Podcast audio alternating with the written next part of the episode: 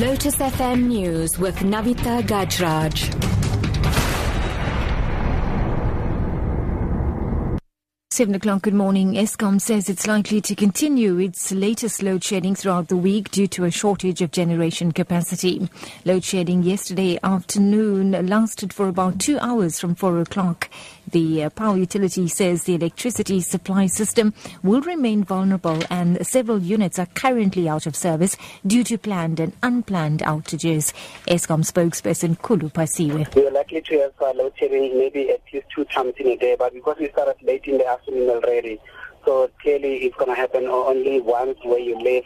And according to the um, sort of schedule that you have in your locality, it may be between two and four hours. For, for today, it's going to end at 10 o'clock this evening. As far as tomorrow and the rest of the week is concerned, chances are we're going to have this similar situation for the rest of the week. Officials and relief organizations assisting at uh, camps housing foreign nationals around Durban say they're not sure how long the situation will last. Safe areas have been set up in KwaMashu, Isipingo, Greenwood Park and Chatsworth to care for and accommodate people who've been forced to flee their homes.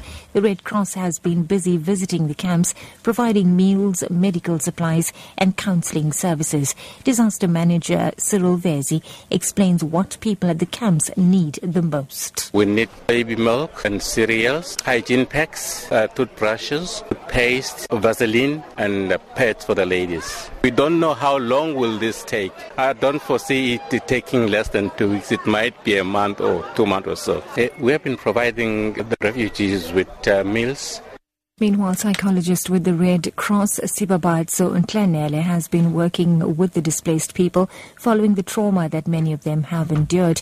And Ntlanele says children have been asking many questions about why the attacks are happening. She doesn't understand why they've been kicked out of their homes, why their their belongings are stolen and burned. If and when they go back, what are they going to find? Would they be accepted? I mean, there's a child here, there's a school right here. And she's looking at other children playing and being in school, but she can't do anything.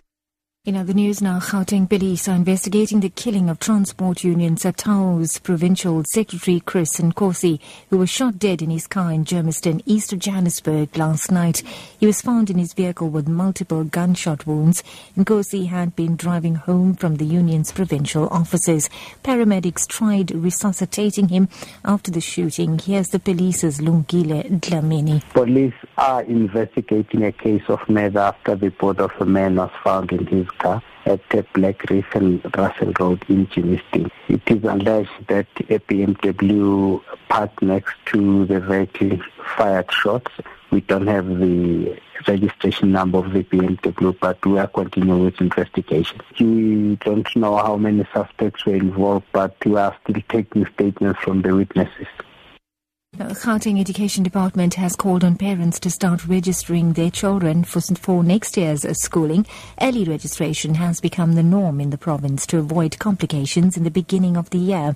However, this year, registration will be done online, as MEC Panyaza Lesufi explains. Because I don't want parents to wake up around 4 a.m., 3 a.m. and make a long queue just to apply. So it's just to minimize the, administ- the admission process and ensure that uh, parents continue to apply even when they're at work. You know, uh, they don't have to leave their workstations and come to our schools. Interlink the deeds office, home affairs office, local government offices. So the documents that we need, we can easily get those documents on the basis of the ID number and the learner ID number.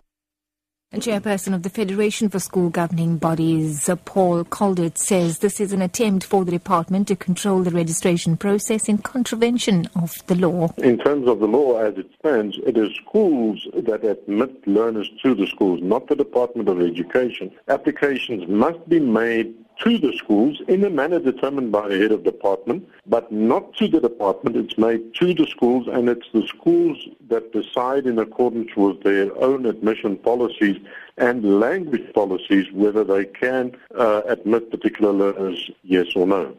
That's the news at 7. Your top story this hour. Eskom says it's likely to continue its latest load shedding throughout the week due to a shortage of generation capacity. For Lotus FM News, I'm Navitha Gajraj. I'll be back with headlines at 7.30.